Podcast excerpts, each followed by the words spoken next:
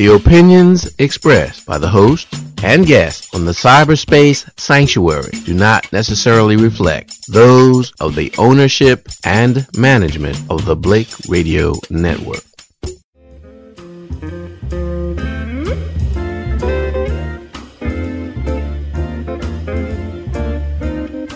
Cyberspace is the place that only a human being locates where there's so much information to take. There you enter an entirely new phase.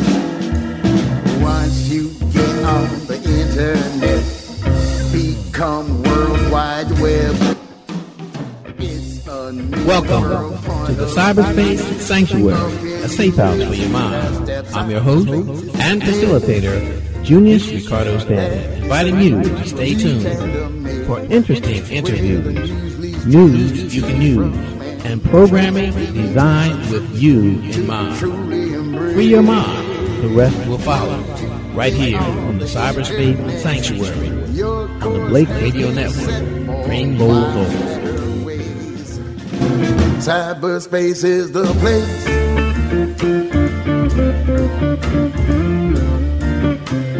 Cyberspace is the place.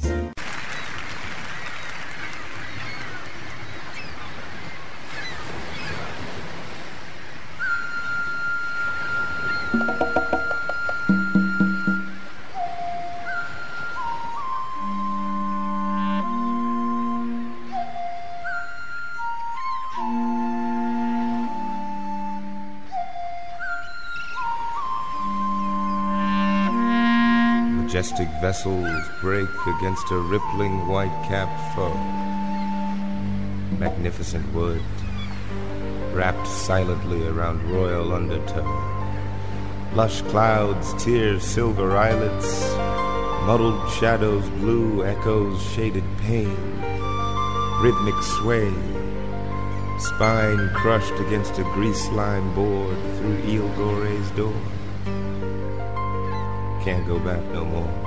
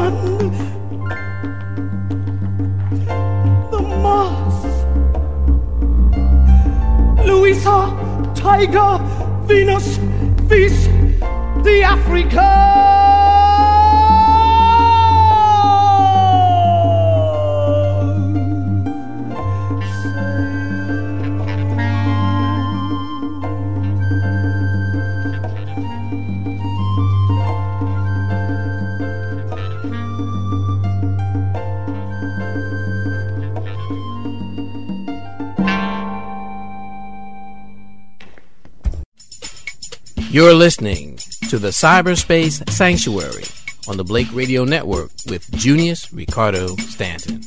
Stay tuned.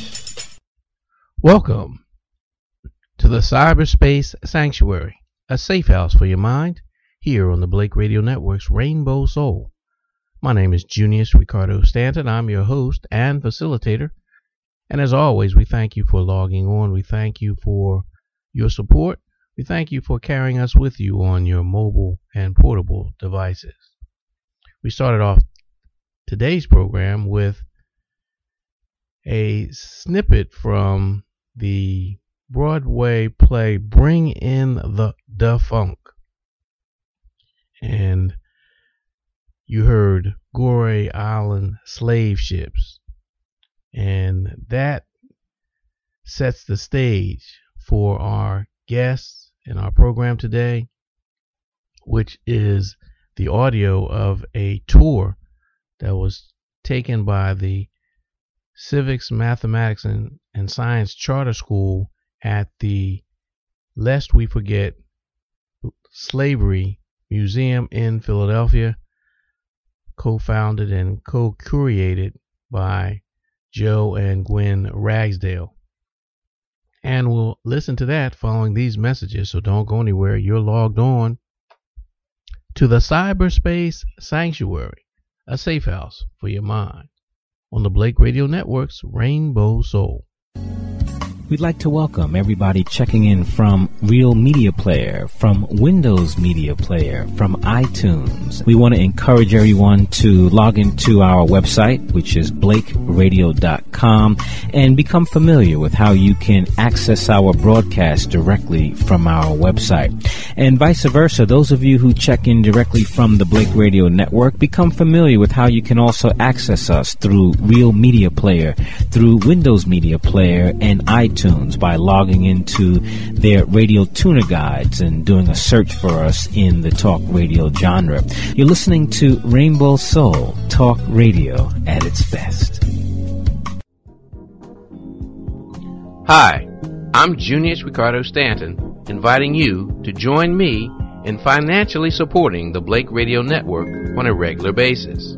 We need your continuing patronage to help the Blake Radio Network remain alive and thriving both now and well into the future. There are several easy ways you can send your contribution. To use PayPal, click on the help link on the Blake Radio Network's website at www.blakeradio.com. Or you can go directly to the PayPal website and click the send money link. Type in Rainbow Soul at blakeradio.com as the email address and Unlimited Ventures as the payee. Then follow the instructions. To send a check or money order, make it out to Unlimited Ventures, care of Neil Blake, and mail it to 73 Ireland Place, that's I R E L E N D Place, Suite 109, Amityville, A M I T Y V I L L E, New York 11701. It's easy painless and uncomplicated. And you'll feel great after doing it, knowing you're keeping the Blake Radio Network alive and on the cutting edge of media technology. I'm Junius Ricardo Stanton, thanking you in advance for your support. Junius Ricardo Stanton here with some truly great news. The Blake Radio Network has officially released the new Rainbow Soul iPhone and Android apps worldwide. Now, there's also an HTML version for all other cell phones.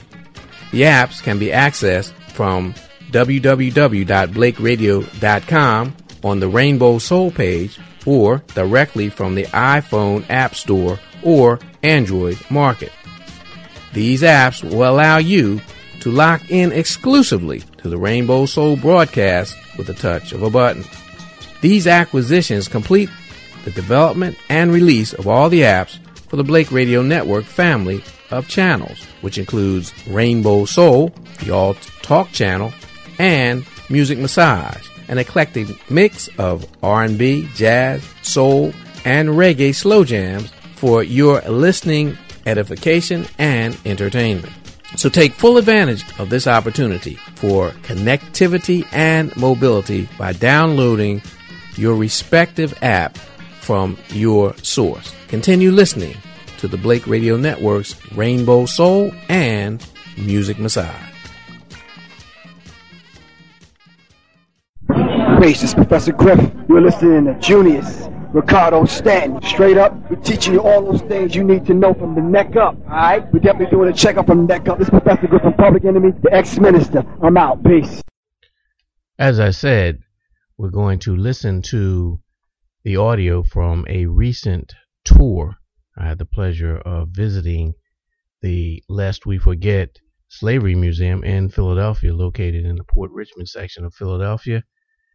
And I was there while a tour was being conducted for the Civics, Mathematics, and Science Charter School in Philadelphia, and you'll hear the audio from that. So stay tuned. Uncle Bob died uh, in the um, early 50s. And uh, um, my husband, when he got to be in his 20s, he wanted to go back down south to see if he could find a home that he had spent so many fond memories with Uncle Bob. And initially he had a hard time finding it because a tree had actually fallen over on it and tree branches and everything were growing out of the uh, uh, windows. But he persisted because he was familiar with the area. Uncle Bub also kept a trunk in the rear room of his house. And for years he would tell my husband, Joey, you stay away from that, from that trunk. And you know, as a kid, he wanted to tell you to stay away from something where you're curious about it, right? He said sometimes he would go by and just flip the lock, hoping maybe the top would fly in, but it never did. So now that my husband was an adult and he found the house, once he got inside, what do you think the first thing he looked for was? He got it, the trunk. And guess what? He found it. We're going to have an opportunity to see that trunk and some of the content that were inside that were in it at the time. One of the first things he noticed was a jacket. The jacket was from the Civil War. Now, what made it even more intriguing is that it was a Confederate jacket.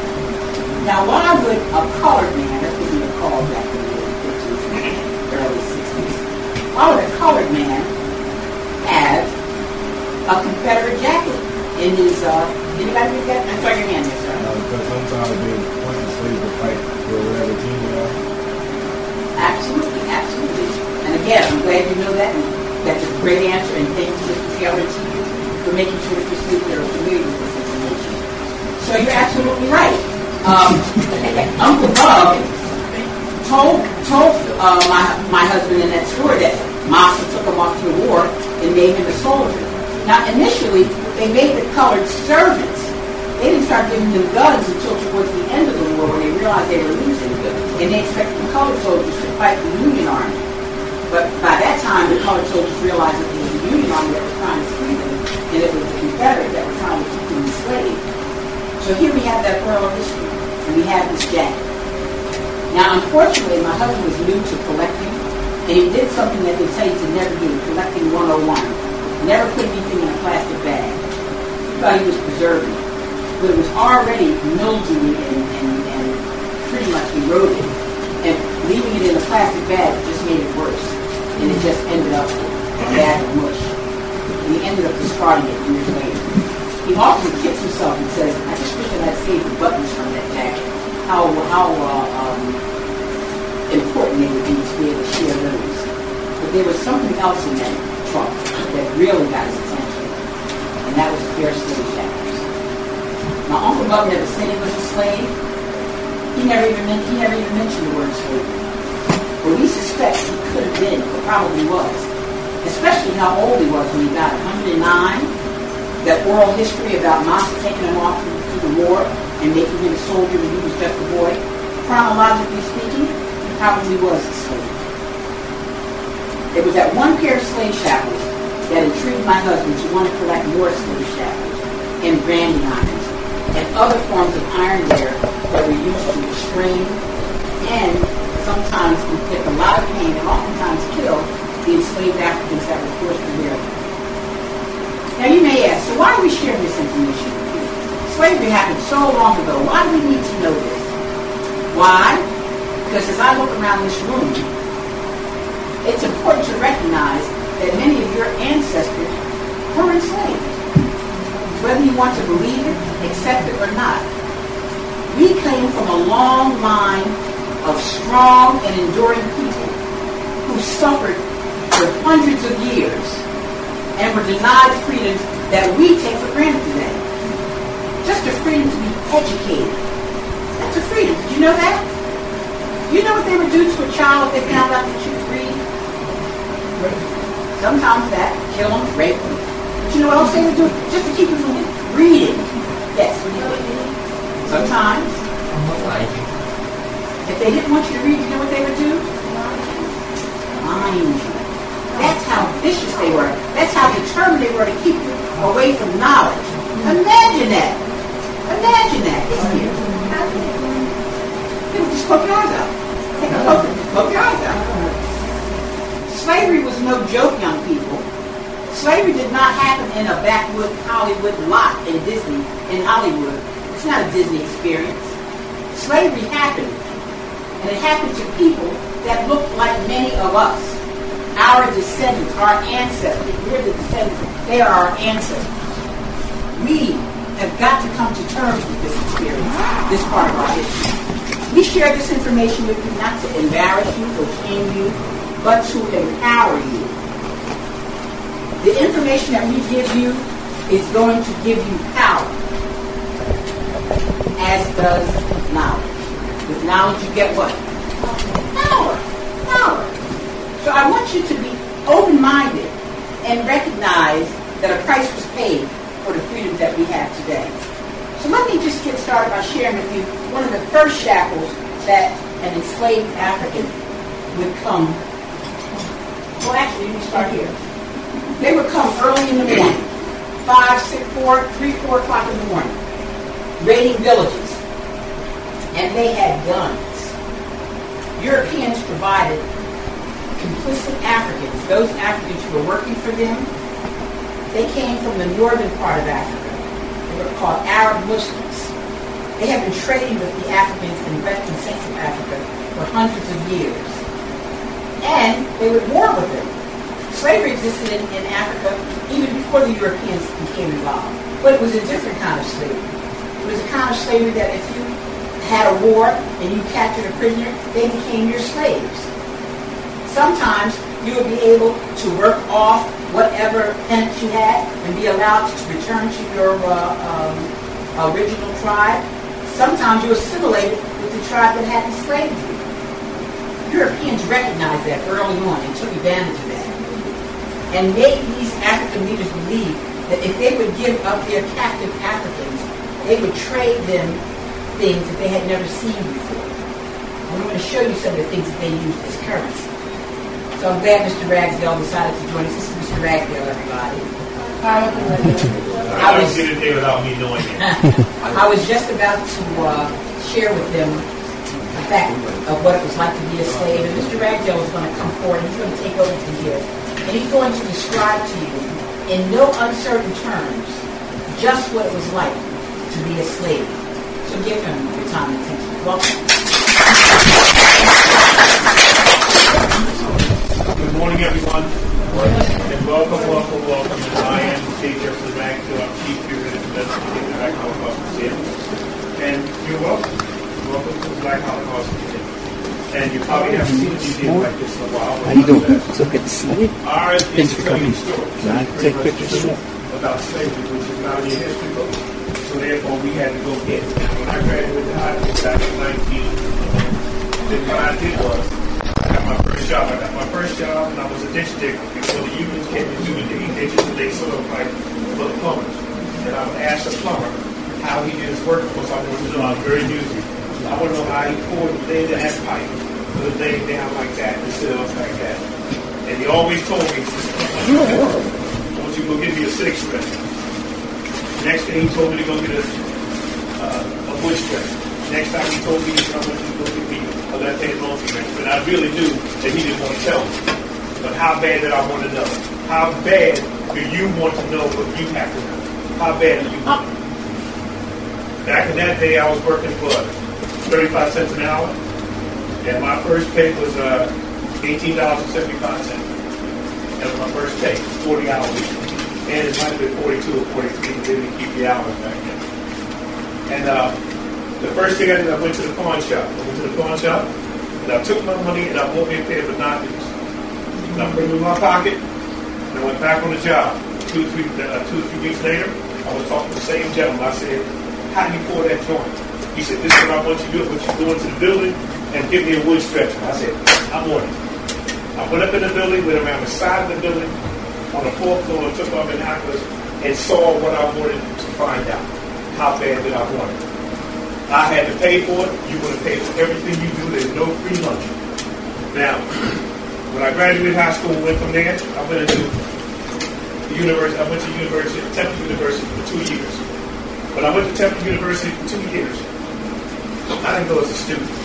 I went as a window cleaner. I went to window cleaner, cleaning windows on the outside. And I saw the professor there teaching black studies, he was teaching black studies. I said, I'm going to learn that. I went in and talked to him. He said, come on in, you can sit down, you can do it. For two years, I gave up my lunch hour to sit in his class to learn what I wanted to know about the history of black folk in this country. That's what it was all about. How bad did I want to know? Another thing it was, I did not know how they got black people here in this country. I didn't know that back in the 50s. I didn't know anything about that. But I wanted to out how bad did I want to know. He told me that I couldn't, couldn't teach me. He said, what I have to do is go to Africa now. I want to go to Africa. Tarzan was there, they wouldn't let me in, and a bunch of other stuff was in my mind. But what it was, 12 years later, I landed in Guinea. Landed in Guinea, and I went right to the University of Guinea to study slavery. That's what I wanted to find out. When I looked in the books about slavery, I wasn't in there. They had no history of me being taken out of Africa or anyone else and brought into the Americas. Everything was in Africa as it is today. Therefore, I still didn't know. I spent three weeks in Guinea. Next thing I went to Sierra Leone. Went to Sierra Leone, went to University of Sierra Leone, and I stayed there three weeks, looking in their books and talking to professors to find out how they got black people here. What happened? How'd you get them here? They really didn't know. I went from there to Ghana. When I got in Ghana, I've been there maybe three or four times, and I went to the Cape Coast Castle, which is where they said they kept enslaved Africans. I went down there, and I'm sitting down. I'm really standing around like everyone else, and they, they went through, and as they went through, they told me, Rags, look, we got to go. We got to go. Let's get out of here. It's over. You've been here four days. We, we don't know we, any, we don't know any more than we did before. I said, I want to talk to him. This old black man sitting there. I said, I want to talk to him. They said, you've been here four days. He hadn't said anything to you all this time. How come? I said, he said, go ahead. You can do what you want to do. So I stayed down in the dungeon with him. This man not saying anything to me at all. He hadn't spoken a word the whole time we were there. Oh, by the way, that's him right there. Is that blackness? That's serious black, right? That's how Africa was to me. The most beautiful black man on the planet. I'm looking at this man, really, really black. So what I did was that now that's in Cape Coast Castle. That's me in the castle. Now, the next thing I did was I said to him, "You speak English?" He didn't say anything. I thought maybe he didn't hear. I walked up to him and said, You speak English? He said, You ain't got to holler at me. I heard it the first time. He said, I speak 15 different languages and 12 dialects. What do you want to know? I said, Why didn't you answer me the first time I want to talk to you? He said, Because I have the power to speak when I want to and to whom I please. I said, But he shut me down. Anyhow, he began to tell me. He began to tell me about Africa. He said, I'm going to tell you what's going on. You have to tell me. He began to tell me how the Arab came down out of North Africa. They came down of North Africa, they were slaving. They were slaving, they would raid the villages in East and West Africa. When they did that, They would gather people up. They raid whole villages. They came down 2,500 strong. They had guns, you had none. You had none. You don't take a bow and arrow and a spear to a gunfight. That you're not going to win. The whole concept is to be prepared. Like in your schooling, you have to be prepared. The challenge is there for you, and you can win. You are winners. That's what you are. Next thing they come, they swoop down. When they come down, they burn the village. When they burn the village, the fire goes toward the huts. When it goes toward the huts, everyone comes running out. And they usually come running out naked. But what it is, you're standing there. You're a slave. You have a rope. You take that rope and you put it around their neck and you pull it tight. When you pull it tight, it takes you 25 minutes to raid a village of 2,500 people and have them on the road to slavery. The name of the game is money. I will spend three dollars for you in Africa if I get you to America. It's twelve hundred dollars. You are money. That's the concept they have today about you right now. You are money. You have to understand that. Anytime they can go into India and spend three dollars for a pair of sneaks, take them sneaks and bring them into America for seventeen dollars and put them in the black and Puerto Rican neighborhood for two and three hundred dollars. Your money. You see? You have to know what it's all about. That's what you're here for. If we can't get money out of you because you are not educated, we're to put you in jail because we will make the money. That's what it is. You have to learn. You got power. Knowledge is power. Is that right? Is knowledge power? Education is the key. Is that right? Knowledge is power. Is that right? That's what I'm talking about, and you got plenty of it. Remember that. You're the best of the best. You know that? I'm the best. You're the best of the best. Is that right? And you can do whatever you want. Is that right? Why? Because knowledge is power. Is that right? That's what I'm talking about. You see? Now, what we did was from there, they gather the people, but they gather the people up, they have them on the road to slavery. 25 minutes, they raid a village of 2,500 people, have them on the road to slavery. When this is done, you have little children running out. Little children are running out. When they run out to get to their mothers and fathers, they can't get them because they're moving along at a fast clip. Money, we got to make the ships. The ships are there. Five days, we got to run. We got 150 miles to go, we got to run. So we're moving people at a fast clip. Little children come out. When little children come out, what do we do with them? What? You have to kill them because they serve no purpose. They're too little. So what do they do when they start screaming? What do you do? You walk back with a gun and you smash their heads. Is that right? This is slavery and not a Disney project. You see? They don't jump up like they do on a, on a video camera. They don't jump up and start running back again. This is over. This is slavery. Whole village is wiped out. When they leave, there's nothing there but smoke coming out because they're taking you into slavery. When they get to the first place, first hundred miles, they take and put you in a place they call a way station. That's really a process station. They're processing you to sell you to someone else. So what they do is this. They take this, which is the branding iron. This branding iron is heated white hot. Red hot for an animal, but white hot for you. Can you understand that? We will take and put you on your knees. We put you on your knees. We put our foot in the back of the calf of your leg and step on it. And hold you down and bend you back and take this and touch it on to your chest. Oh, no. It'll burn the dermis, the epidermis into the muscle. It'll cauterize everything and fuse it. There's no bleeding. After that, what we do then, we take palm oil, sulfur, and salt. We rub it in the wound. Rub it in the wound. We put you in the jail. We put you in that jail. We have you packed in. It takes 20 people. We put 25, 30, 40 people in the same place. It's called, it's called a, uh, uh, whatever it is. It's a jail. It's a barracoon. Okay? When they put you in there, you're pressed against each other. That has a covering on it then. In 72 hours, you're still pressed in. We're feeding you, but throwing water on you and also feeding you. When we throw water on you, it keeps you cool, but nonetheless, you cannot sit down. You're standing there pressed in until the ships come and we can get you out. What happens is, as you're standing there, you're leaning against each other. As you lean against each other, you rub against each other, and that wound opens. When it opens, it oozes down everyone back there for you and now infected. We have 30 or 40 people infected, so we do, we open the gate. And we bring them out, and start them on the sand. We lay them on the sand and we throw water on them.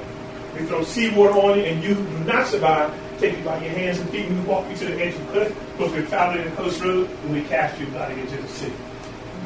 You who stay alive, this is what we do to you. We take and put you on this.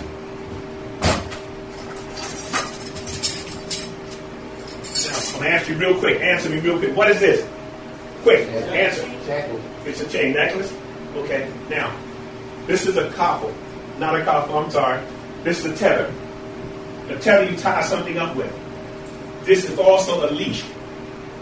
What do you use a leash for? No. What do you use a leash for? No.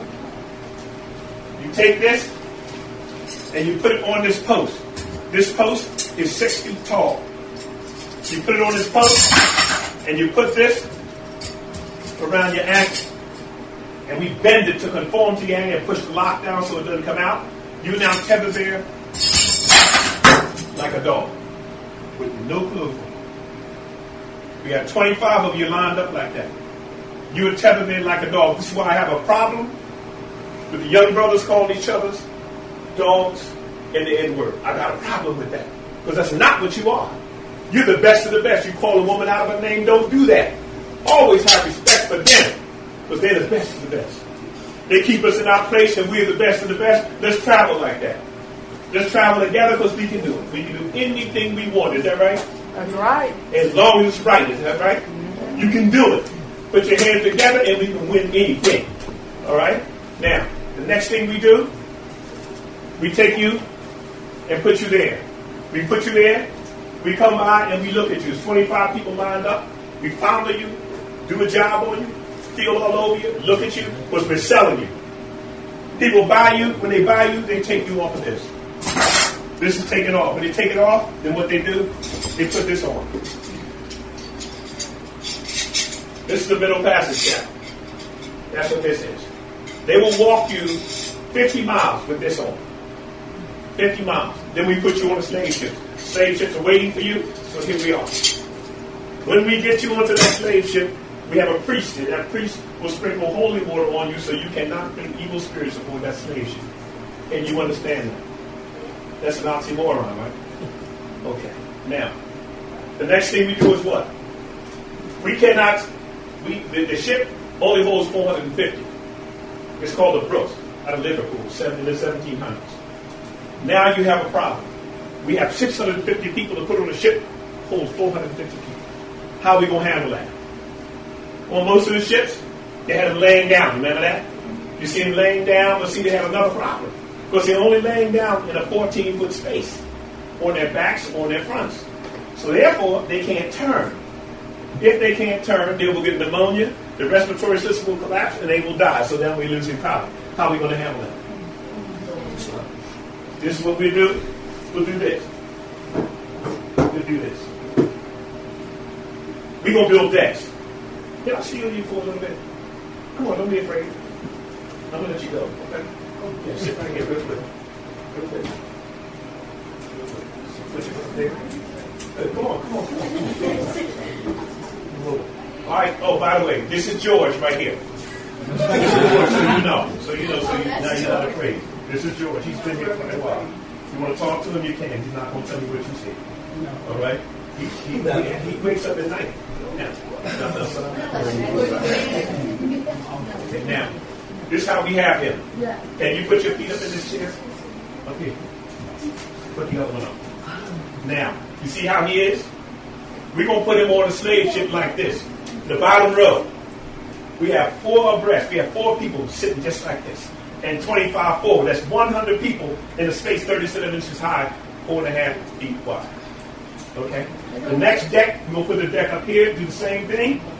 100, 100. That means on this side of the ship we got 300. On the other side we got 300. We got 600 people on the ship and only hold 450. And the bow of the ship we have women and small children. Yes, quickly. What they tall? Stand up. I can't hear you. What they tall? Say it again. What if they're tall? What if they're what? Tall. They're stuck in that place. Just being told. Okay? That's what it is. We're not, we're not, we're not concerned about it. We just get you on the ship. Okay? Quickly. Um, what would the ships be? You have to stand up now. What would the ships be at? Wood. All wood, yeah. Okay. Wooden sails. Now, they have they have him like this. When they have him like this, they have him with his legs open. Okay, listen, listen. They have him with his legs open. Like you sit on the gym floor, you have your legs open and have your hand arms around your knees. And the next person they sit. Don't be afraid. Don't be afraid. I'm not gonna bite you.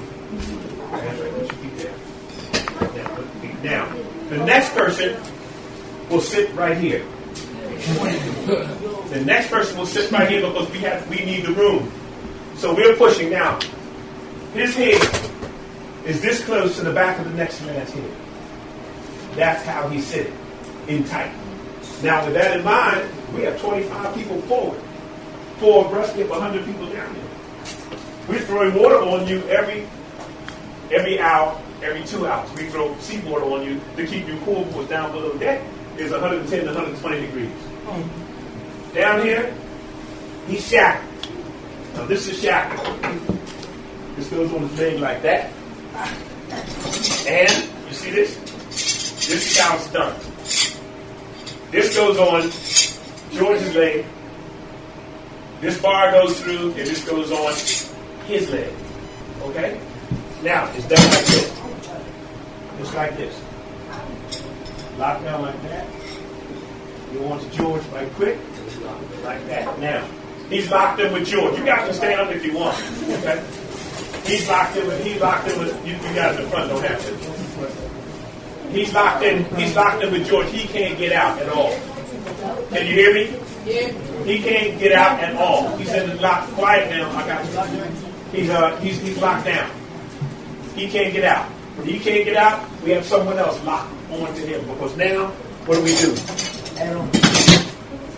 What do we do? We take and put once we put that lock on, we put this on, and it can't come off. It has a lock on it. It will not come off. Only way it comes off is we take it off. That means if the ship goes down, he's shackled down here. Now, another thing we have on him is this.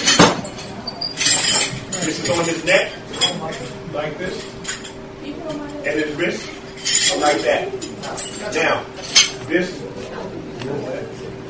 all that's on him. Now, you have 600 people on board. Quiet now. You have 600 board, people on board with the same manacles on. Now, as this goes, we have him there. We're feeding him. We're feeding him with a long handled spoon because Mother Africa didn't raise no punks. That means he's a warrior. If he is a warrior, then we're afraid of him. We have people down there to feed him. We're coming down to feed you. We have a cart to go down the center, a man in the front with a gun, a man in the back. We're feeding you with a long handled spoon. You have four people to feed. One, two, three, four. As the spoon comes across, we eat off because they have horse beans, a mush, and they heat it. When they heat it, it gets to be thick. So when they dig in it, they can feed you because it won't fall off the spoon. You then are eating it. We put we put horse beans, we put some kind of vegetables in it that really are rotten, and we fix up some meat. You are vegetable. You are vegetarian. You do not eat meat as such. We put a lot of pork in it. We make it taste good, and we put molasses in it. Molasses makes it taste good and palatable for you. As we're feeding you this, we are four weeks to get into the West Indies. The first week, week and a half, with the ship doing like this, your stomach starts turning. Is that right? When it starts turning, what are you going to do? On who? One in front of you, right? Now you got 600 people doing that. Okay? Now, as this goes, as this goes, we're still throwing water on you. And also, right here, we have the same thing. We're feeding you. As we feed you, you have to let it out. When you let it out, now you're sitting where? You're sitting in an inch, an inch and a half of human waste. That's what you're sitting in. This is more a slave ship and not a Disney situation. You see one thing, the reason they did not put it in the history books as to how they treated you on those slave ships is because you would be in ride position all the time and you wouldn't stand for it. You see? If you knew how bad and how hard it was for them to keep you from reading, writing, and understanding anything, you'd be a super, super people. You have to learn what it costs. People paid a heavy price to get here so you could be here. They paid for it. You didn't get in here free. All right? Now, as this happens, as this happens, he's there. As we throw water on you, it runs down through the loose boards. We have three decks. It's pouring down through the loose boards. Everything is running on him. He's saying there's nothing he can do. When water hits him, it goes down to the bottom. When it goes down to the bottom, now the one on the bottom is sitting in 11 to 12 inches of human waste. He's actually sitting in the toilet. You see? This is water slave ship. Now, England. Abolished slavery in 1803 and on the high seas in 1807. When they did that, they would send the British men of war out to hunt down the slave ships. And when they did that, the thing, the way they could find them was, he said, the way we could find them was the seagulls, the sharks, and they smell it for five miles. You see? Now, as this goes, we have rats on board. Rats are gnawing on George. George has died. When George died, now you have another problem. You have maggots on board. Is that right? They're all over you. But what you're doing, you're kicking them down, but what you're still shackled to him. This is random. You got water running on the ship. The smell is awful, but you're living in it. There's no ventilation. Now, once that's done, we said we got to get you out of here because now we're getting close to land. We have a week out to get you into the West Indies. We're going to clean you up. So what we begin to do, we begin to take you out. We begin to take you up, we're going to crack the shackles and bring them down from the top. We bring it down from the top because of the, of the down the bottom of the ship. I'm not going down there. So we have black people, a couple, in what we're doing. So they will go down there. When they go down there to get you out, what they will do is like this. They'll take the shack, these shackles,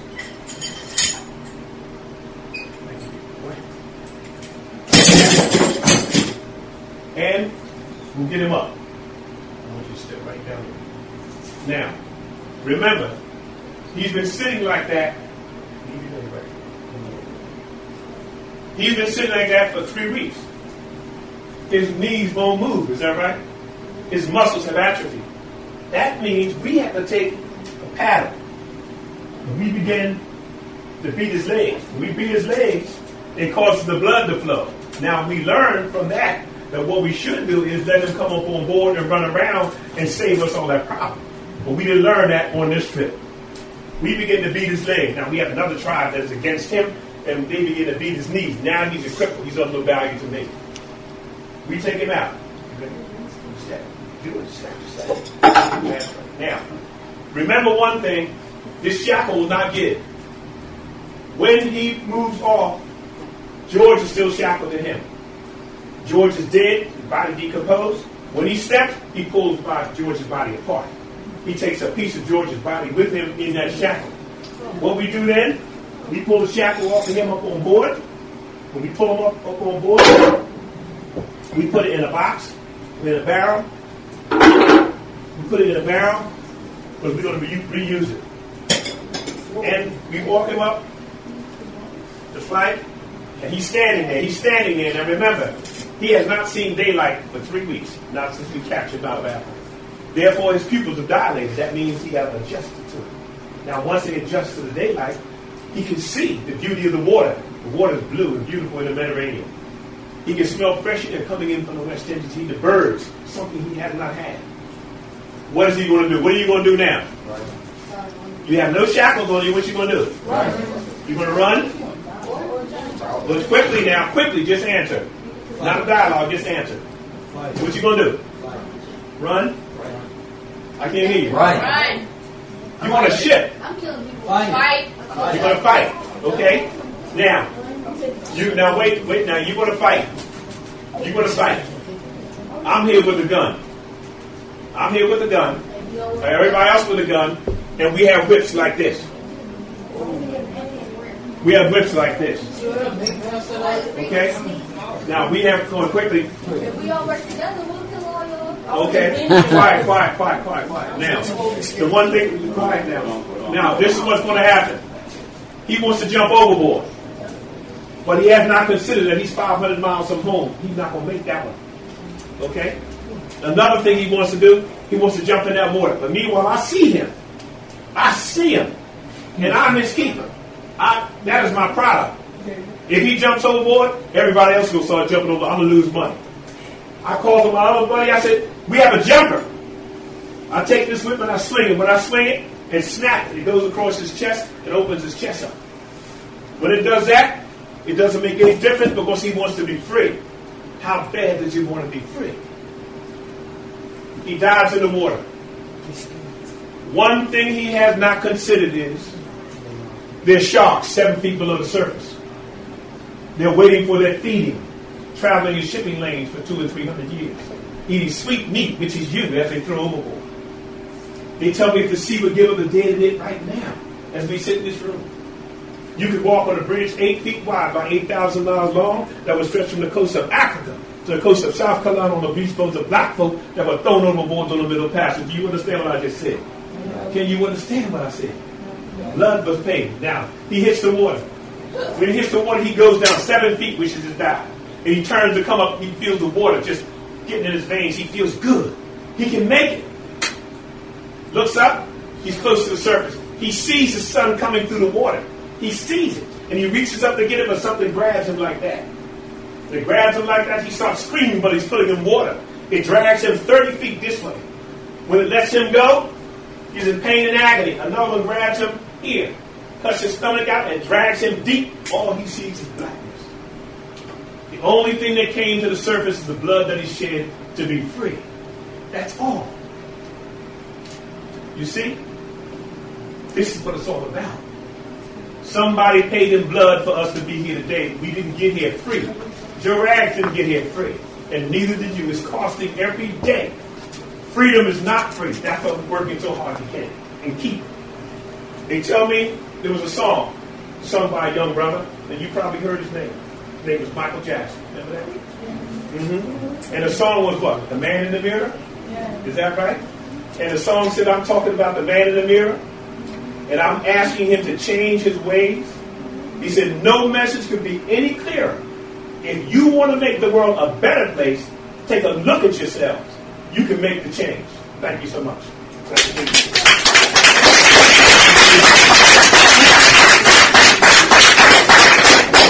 You have a better understanding of just what it was like to be a slave, just what it was like for our people who suffered aboard these slave ships, which were in fact death ships. Those who survived paid the horrible and the most harrowing price.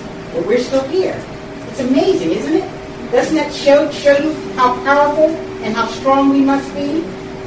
So again, be empowered by the information that we share with you.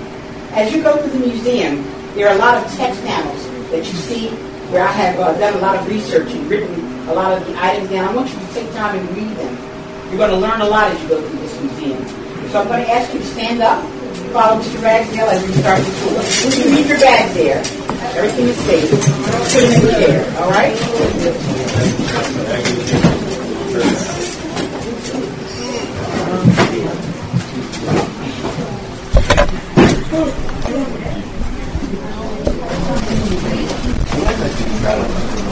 With truth to separate 8,000 mile quadrant around Africa to keep slavery from moving out. When they would go through, they find large couches of black people with their heads cut off. They would not let you live. This right here is Uncle Bub right here. This Uncle Bub, I'm only going to let you look at this momentarily. This is what we got out of Uncle Bub's trunk. This is what we got out of Uncle Bub's trunk. And he's standing there touching quickly. Quickly, come on. Let me see it. Come on, man. Stop pushing. Whoa, whoa, whoa, Okay. This is what we got out of the trunk. Y'all calm down. Y'all gonna be all right. You gonna be all right. These are your brothers and sisters. Y'all got to act like your brothers and sisters. Okay?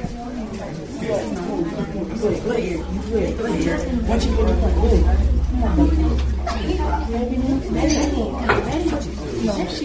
Everybody got a chance to touch it?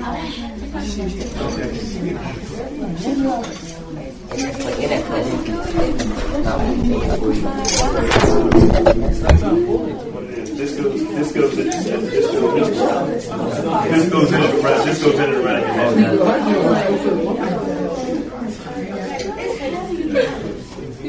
All right, what we're gonna, what we're gonna do is, what we're gonna do, we're gonna, uh, when you come through again, we'll let some other people look at it, okay? Okay. Now this goes around your neck like this. It goes around your neck like this. This is for a man. And what it does, it goes down near his private. That's what it is, to keep him from running. This ball weighs 15 pounds. Okay? All right, going through, you guys. All right, going through. Yeah, go through, go through.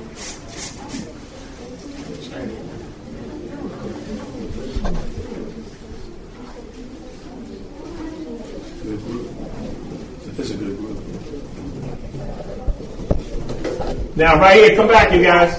Come back. Right, right here. Is what we talked about on this wall right here. On this wall right here, is this, a, this is a slave ship. You've seen this slave ship 50,000 times before. What is the name of this ship? Good. It's called the Brooks. This is the ship we talked about. This is how they would do. If they would get caught, they would throw you overboard. You must remember if you did not eat, they would knock your teeth out and stick a funnel in it and force feed you. They were not going to lose any product.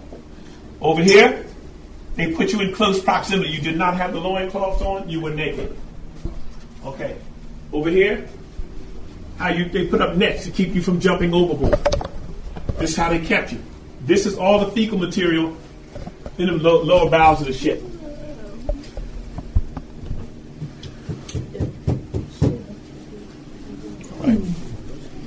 Over here, over here as we move through, excuse me.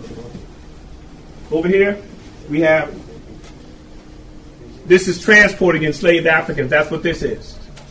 This is a yoke right here.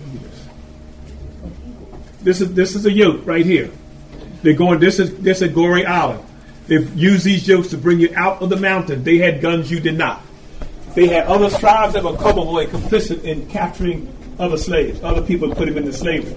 These are the coffles. These are women who they captured. When they captured them, they would go down to the creeks as they passed by and dig down and get out the clay and eat it for sustenance. My mother ate starch. Okay. If you look in this case, you'll find that yoke is in this case. It's not. It's a tree branch, young people. It's a yoke. They call it a slave yoke. It's a tree branch. Okay. Now this other one, this yoke right here, that goes around your neck, is right here. This one right here is also a kind of yoke. Right quick. This one right here, I put this. I put this uh, hinge in it because when I take it to schools, I keep losing pieces of it. This right here.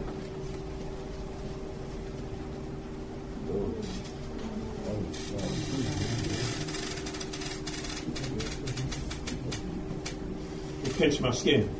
What happens is the chain here, the chain on the other side. I am hooked to someone else. If I fall down, they continue to move. I could actually lose my head. Okay? You can touch it. Just don't try to take it home. Okay?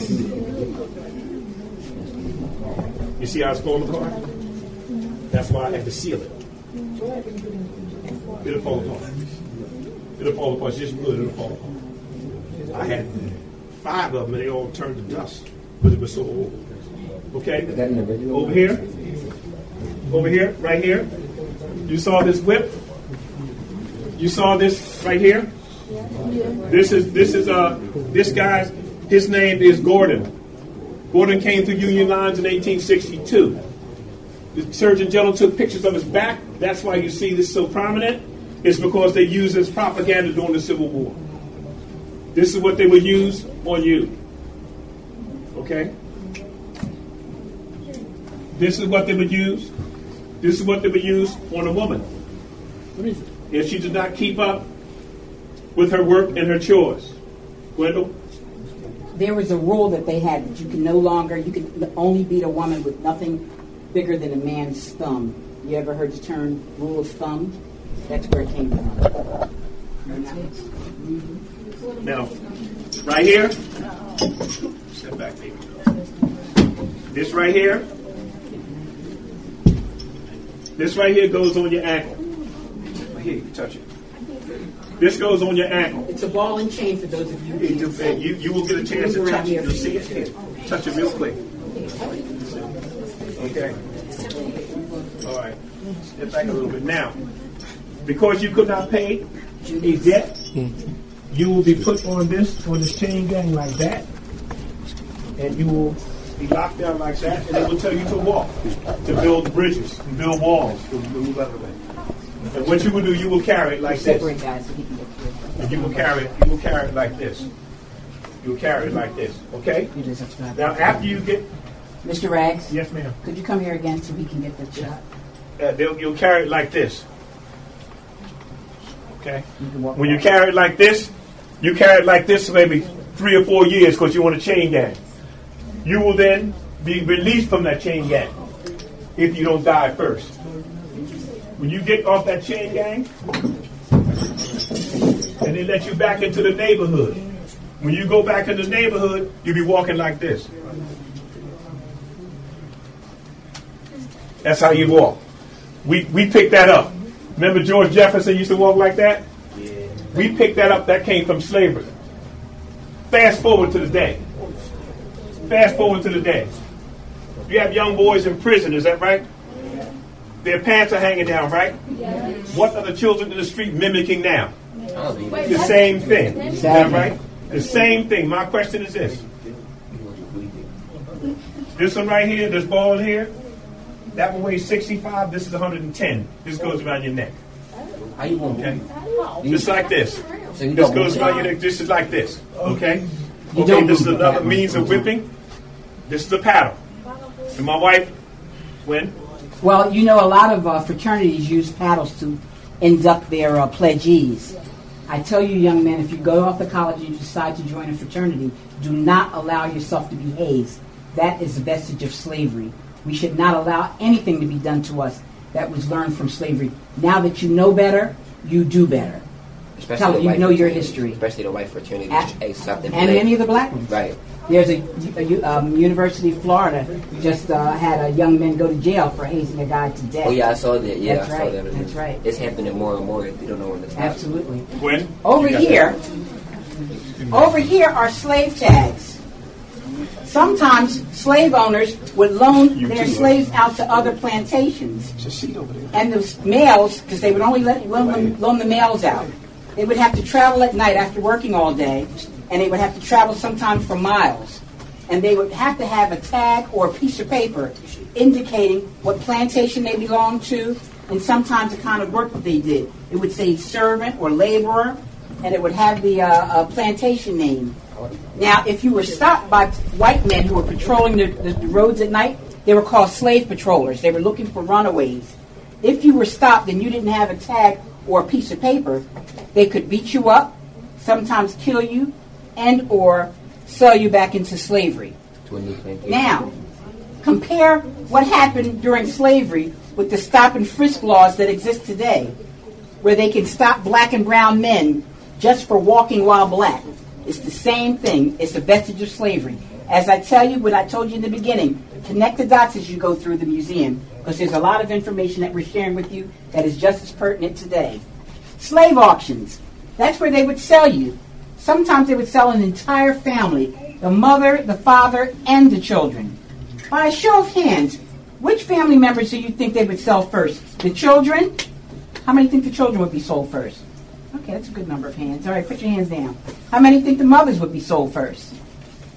Okay, just a few more. Put your hands down. How many think the fathers would be sold first? Those who raised their hands and said fathers, you're right. They would always sell the father first. Why? To break up the family. To break up the family. You are absolutely right. To break up the family. When they introduced welfare into the system to help mothers feed their children, they called it mother's assistance. But you know what they told the mothers? You can't have a husband. Get rid of your man. Families started falling apart from that point on. In Africa, families were very, very important. They did everything to stay together. It- You weren't even allowed to be married during slavery. We wanted nothing more to be married th- than to be together. Slavery interrupted that family existence. And look at what's happening to our families today with so many mis- missing fathers. Fathers who couldn't who couldn't do anything to help their, their children, who had to stand by as their wives their wife and children were molested or their sons beaten right in front of them. He just left. He, be- he became alcoholic. He became a drug user because he just couldn't stand it. He had to find a way to medicate himself. So understand, slavery is still impacting our families today. We talked about brandings. Sometimes a slave would have three or four brandings in their lifetime because every time you were sold, you had to get another a brand because that showed the mark of ownership. All right?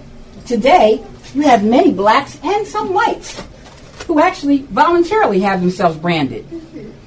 But when you know better, you do better. And you should know better now. We also have permanent tattoos. A lot of young people are into tattoos. This is a picture of a young girl. She was 16 years old. I hid her face because I didn't have her permission, but I was so intrigued by that big tattoo that she had on her chest. I went and asked her what it was, and she said it was her baby's daddy's name.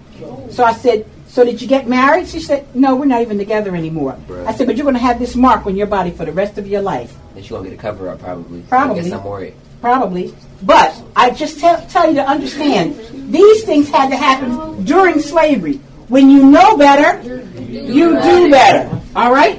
Here. This is plantation life. This is where we made a way out of no way. Sundays was the only day off that slaves had, and they had to find that they had to use that one day to do what their personal needs were, washing their clothes, doing their hair, or whatever else. Also on Sundays, the slave master that had children by his slave women, he would send they would send the wives of the white wives away. And the white wives would have tea. And the master would sit on the porch with his biracial babies, and they called them porch monkeys.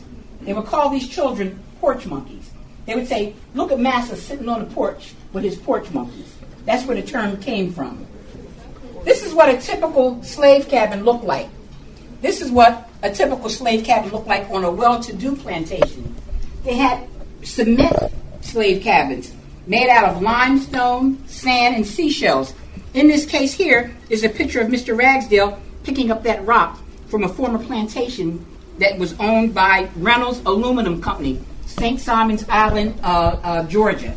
And that's him picking up what was left of the slave cabins. So again, slavery was cruel and was constant. It never stopped. I'm going to ask you to follow me in here and watch your step because there's a little step up here. All right?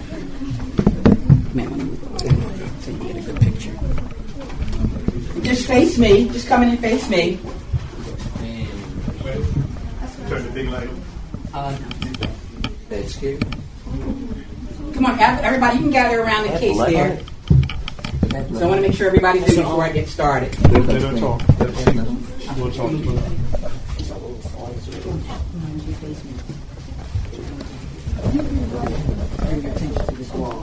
Is everybody in? Come on in.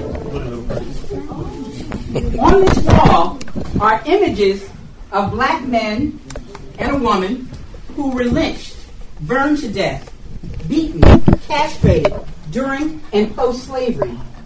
These images were taken and many of them were turned into postcards that Northerners would buy and they would send to their family and friends in the North. Here's a postcard that reads, inscribed in ink. This is the barbecue we had last night. My picture is to the left. Your son Joe. That's Joe all the way over Can to the left. That's his handwriting. It's fading away now. That's a man that was burned to death, a black man that was burned to death, and that's just his body uh, hanging there. They would actually sell portions of their body, like a toe or charred fingers or a charred heart. They would sell them as souvenirs. Here you see this man was lynched. But you notice his pants are pulled down? That indicates that he was castrated. Do you know what castrated is? Right, your genitals. When they would cut your testicles off. And many of them would use them as football chunks and then would carry them around in their pockets and show their friends. This is the uh, man who castrated, the black man who castrated. All right? Like a rabbit, like a little, little muck. This man had been hung the night before, but when they came the next day in the morning, they realized that he was he was not dead and he was trying to get out of the noose. And he just they just riddled his body with bullets and left him hanging there. See this woman here? Her son, who was here, was chased home. He was 15 years old. He was chased home by an angry mob who accused him of stealing meat from the store earlier that day, when in fact he had been with her. She dared to fight these men off. They took her and her son down to a bridge. She had just had a baby three months ago. They repeatedly raped her, made her watch as they castrated her son. You see his pants are pulled down, and lynched him. Then they lynched her. This is him, and that's her hanging from the bridge. When asked if there were any witnesses, they were told that there were no witnesses. And look at all these men aboard that bridge. This is smoke from these men that were burned to death. All right, that's just the smoke leading from it. Now, look at these pictures. I'm sure everybody knows who this is. And what was Trayvon doing when he was killed? He, There was nothing wrong, right? And he was shot by George Zimmerman, right? Did you hear about Chavis Carter? Chavis Carter was walking down the street with his friends. He was stopped by the cops. His friends were told to go on. They handcuffed him behind his back. They said they checked him twice, put him in the back seat of the uh, police car. While they were writing up the report, they said they heard a gunshot. They must have overlooked the gun because he shot himself in the temple. Imagine him doing that with his hands handcuffed behind his back. His case, the, the cops were, were exonerated. You heard about the four little girls in Birmingham, Alabama, who were bombed in the church? That happened in the 60s. You heard about Emmett Till, who was reportedly, uh, uh, uh, um, they said he uh, reportedly whistled at a white woman. His, he was visiting his uncle in Mississippi. He, he was from Chicago. His mother was so horrified by the way he looked, she demanded that they have an open casket so the world could see how they mutilated her son. All of these things were done in your lifetime. In your lifetime. So you can't turn away from this and say it's over because it's not. Because it's still happening. All of these things were done at the hands of others. You see these nooses here? You've been burned. This is what they used to lynch black men, mostly. There were some white black women who were lynched, but mostly black men. I have an interesting story I'll tell you real quick about this one. My husband and I were visiting a courthouse in um, Charlotte, North Carolina, and I noticed that this noose was hanging over in the corner. And I didn't think my husband saw it because he didn't act like he saw it. So I punched him. He said, "Shh, don't say anything." So I was waiting for the uh, guide to say something about this noose that was just hanging there, and she never did. So later on, uh, we were driving. I should have known something was wrong because he had me driving, and I noticed that we were near that courthouse where I'd seen this hanging earlier. He said, "Slow down." It was getting evening. It was almost getting dark. He said, "Slow down, but keep the car running." He jumped out the car and ran into the courthouse. All of a sudden, I heard him coming back, and he said, "Pop the trunk! Pop the trunk!" I popped the trunk, and he threw something in there. He jumped in in the, in the passenger seat. Said, "Now drive, drive!" I said, "Oh my God, Joe, you cut that noose down, didn't you?" He said, "Yes, I did. They won't use this as a form of intimidation anymore. That's the only reason it was hanging there as a form of intimidation to remind black people that what has changed, nothing has changed. They can still uh, hang you if they want to." That robe there, I'm sure I, all of you know what that robe is. Who's, who, who wore that robe? Ku Klux Klan. The Ku Klux Klan. The Ku Klux Klan wreaked havoc in black communities. And it's important to recognize that they didn't, they didn't just hate just blacks. They hated Catholics and Jews. They only wanted white Anglo-Saxon Protestants. Those were the only ones who they thought belonged here in America. A white man gave that to us. A white man whose grand, great grand, his grandfather actually was a devout member of the Ku Klux Klan. He was so ashamed of his family's history that he kept it hidden in an attic in a box. He gave it to me. He said, Do you accept donations? And I said, Yes. I pointed to our donation box. He said, No, I want to donate something to your museum. So he came back with this box tied up in old newspapers and old uh, twine. And he said, gave me an envelope and had on there, do not open until you get home. Of course, as soon as I gave my husband the envelope, he ripped it open and read it. And he said, My grandfather was a devout member of the Ku Klux Klan. I want to give you this robe and, this, and his application. And please make your people understand that not all white people feel like this. And we know that not all white people are bad, no more than all black people are good, because good and evil comes in all colors. His grandfather was one of the people who was responsible for castrating the men. And if you look at the bottom of that robe, you'll see uh, droplets of blood there at the bottom. Not all of these things happen in the South. Right there where Mr. Ragsdale was standing, he's pointing out a picture of a man who was burned to death. That happened in a place called Coatesville, Pennsylvania, just a few miles outside of Philadelphia. It happened in 1911. The man came to town looking for work. An angry mob stopped him and accused him of killing the sheriff. The deputy tried to explain to the white mob that the sheriff was on a fishing trip. They refused to believe him. The deputy tried to save his life by putting him in a cell and chaining him, handcuffing him to the bedpost. They beat up, beat up the deputy, broke into the jail, dragged the man out, and took him to the center of town where they had built this huge fire. When they initially threw him in the fire, miraculously he jumped out and tried to escape over a nearby fence. But the bedposts, because they were still attached to him, prevented him from doing so. They pulled him down and held him down in the fire until his screams were enveloped in flames. Again, that happened in 1911. His great granddaughter has visited our museum, and there's a marker on the streets today that shows where that happened. Again, all of these things were done at the hands of others. I'm going to have Mr. Ragsdale turn the lights up, I'm going to have you move towards the rear of this room. Just walk forward. Keep walking. Keep walking. I want you to take notice. These are obituaries of young black men and women who were killed, not by the Ku Klux Klan, not by others, but by brothers. The self hatred that we were taught during slavery has become self hating. Today we can pick up a gun and kill each other at an alarming rate. We've already surpassed the numbers of deaths done at the hands of others. We are killing each other to the point where we have more men in jail and in prison than we have in college. That's a disgrace. We must learn from the lessons of slavery, lest we forget. I want you to look at the birth dates and the death dates on those obituaries and recognize that many of these young men and women were, were shot down and killed in the prime of their lives. Some of them are our own family members. You may have had some family members or friends who are, who are, who are gone as a result of gun violence. It's too much. It must stop. We have to learn the lessons of slavery, young people. We can no longer afford to allow these things to repeat itself. So I've asked you to pay attention, connect the dots. You're on your way to doing the right thing because you're in a school where you're getting a good education. Education is the key. And knowledge is what? Power. Knowledge is what? Power. Knowledge is what? Power. And when you know better, you do better. You have the power. Now move forward and do something with that power. Thank you very much for your time and attention. Thank you very much. I'm going to give you an opportunity to go back through. If there's anything that you missed, feel free to look at it. And do any of you like hip hop? Yes. I got a nice hip hop video I want to show you real quick. It's only eight minutes long. Mr. Taylor, how are you? Eight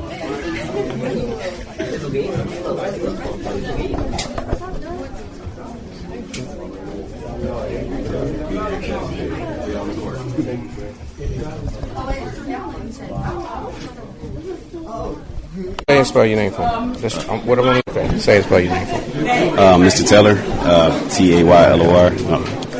Um, this is extremely important for our black students to know their history, know what happened in the past, where it, where they come from, in order to move on and progress in life. So, us coming here, getting a instant, I mean, a little drop of knowledge about things that happened in the past, uh, shackles, the, the way they were packed in boats, um, really, you know, helps them understand how things are now and how they can progress in the future. Okay, we're speaking with Gwen Ragsdale. She's the co-founder and co-curator of the Lest We Forget Slavery Museum. You just heard uh, their presentation to the uh, Civics, Mathematics, Mathematics and Science Charter School, and they've been doing this for over what 30 years, right? Easily, yeah. Um, so tell us where you're located. We're located 3650 Richmond Street in the Port Richmond section of Philadelphia. We're located just off of Castor and Richmond Streets. We're very easy to get to, just 10 minutes above Center City, right off of I 95 North and Allegheny Avenue.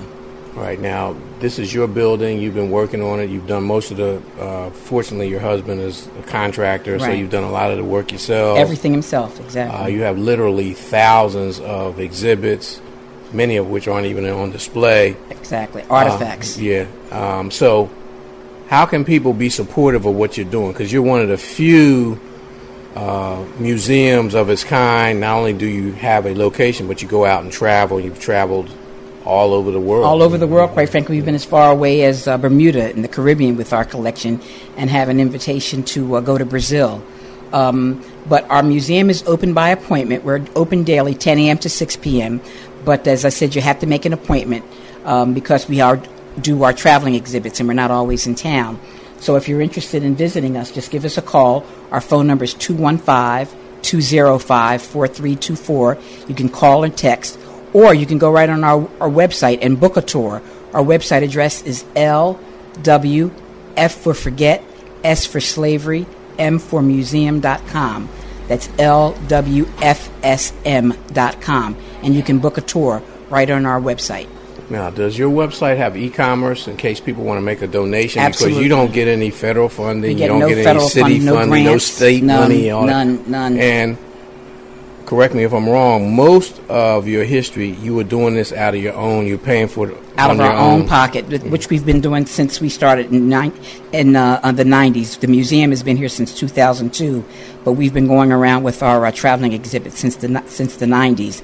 But yes, we do have e-commerce on our website, and you can go and make uh, donations, and we certainly appreciate it because, quite frankly, if we don't get donations and if we don't get the support of the community, we may not be here because it's very difficult to maintain this building. We have a new uh, program that we're starting where we have a tunnel of remembrance that my husband is building, where we're asking people to purchase a brick to uh, have their loved one's name engraved on the brick, and it'll be a part of the uh, a tunnel of remembrance. So if you want to uh, help us that way, you can also do that through our website as well. How can people book you on a tour? Because I remember the first time I saw you was at the family reunion conference Yes. at Temple University Yes. years and years ago. Exactly. So how can people book a uh, for you to come out and again, you're traveling? Again, just give us a call, 215-205-4324, or send us an, inf- an uh, email, info at LW, F is in forget, S is in slavery, M is in museum.com. Okay. Now you're a filmmaker. You're an author on, on the on the side, so you are busy. Uh, one of the things that troubles me is that you get most of your bookings in February and March. So I would encourage people to Throughout the year. Throughout the year, Because this is not about black history. This is American history. Well, it's world history, It's really. world history. You can't talk about slavery and just designate it to, to 28 days out of the year. This is world history, and it's something that we should discuss and want to know about 365 days a year, and that's why we do it 365 days a year. what um, about your books and your films? How can people get uh, Again, you uh, can go to our website, LWFSM, and go to our products.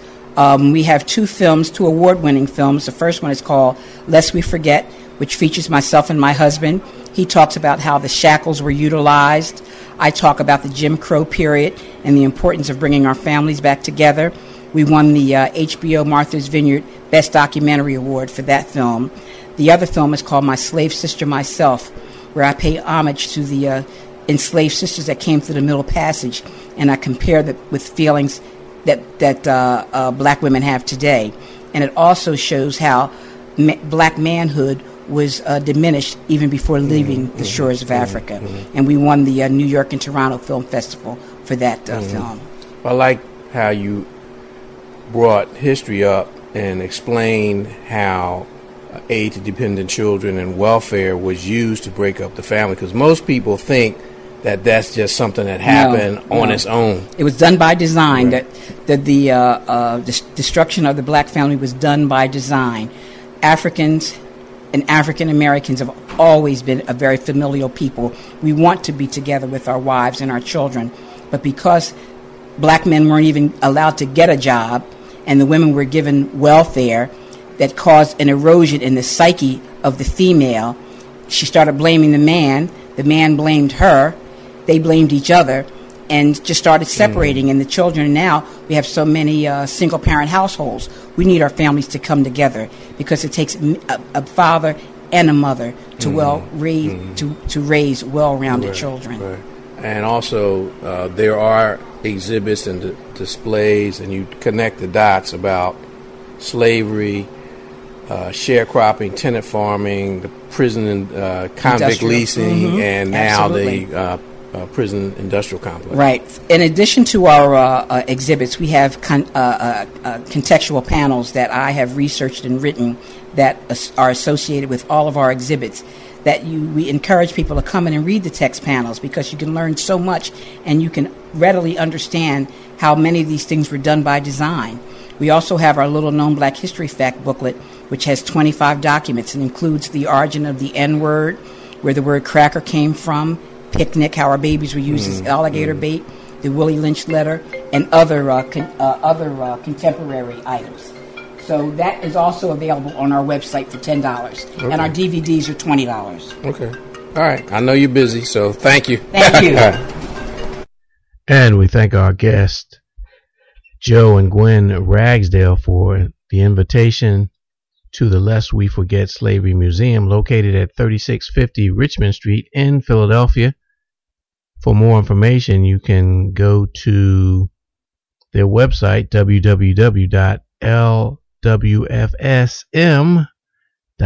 That's www.lwfsm.com. And to email them, lest we forget museum at yahoo.com. And also, you can call them at area code 215 397 6060. And they also have a traveling exhibit that they've traveled around the world uh, exhibiting and, and showing.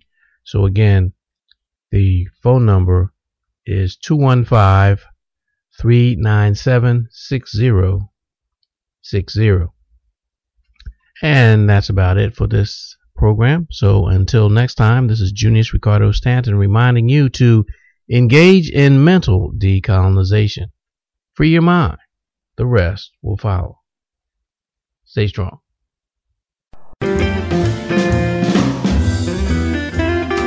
Cyberspace is the place that no army with artillery invades. Where no military. You've been listening to the Cyberspace Sanctuary, a safe house for your mind on the Blake Radio Network with Junius Ricardo Stanton. Thank you for logging on. We invite you to tune in again and engage in mental decolonization. Free your mind, the rest will follow. That no corporation incorporates, no denomination's faith dominates, and no court is going to try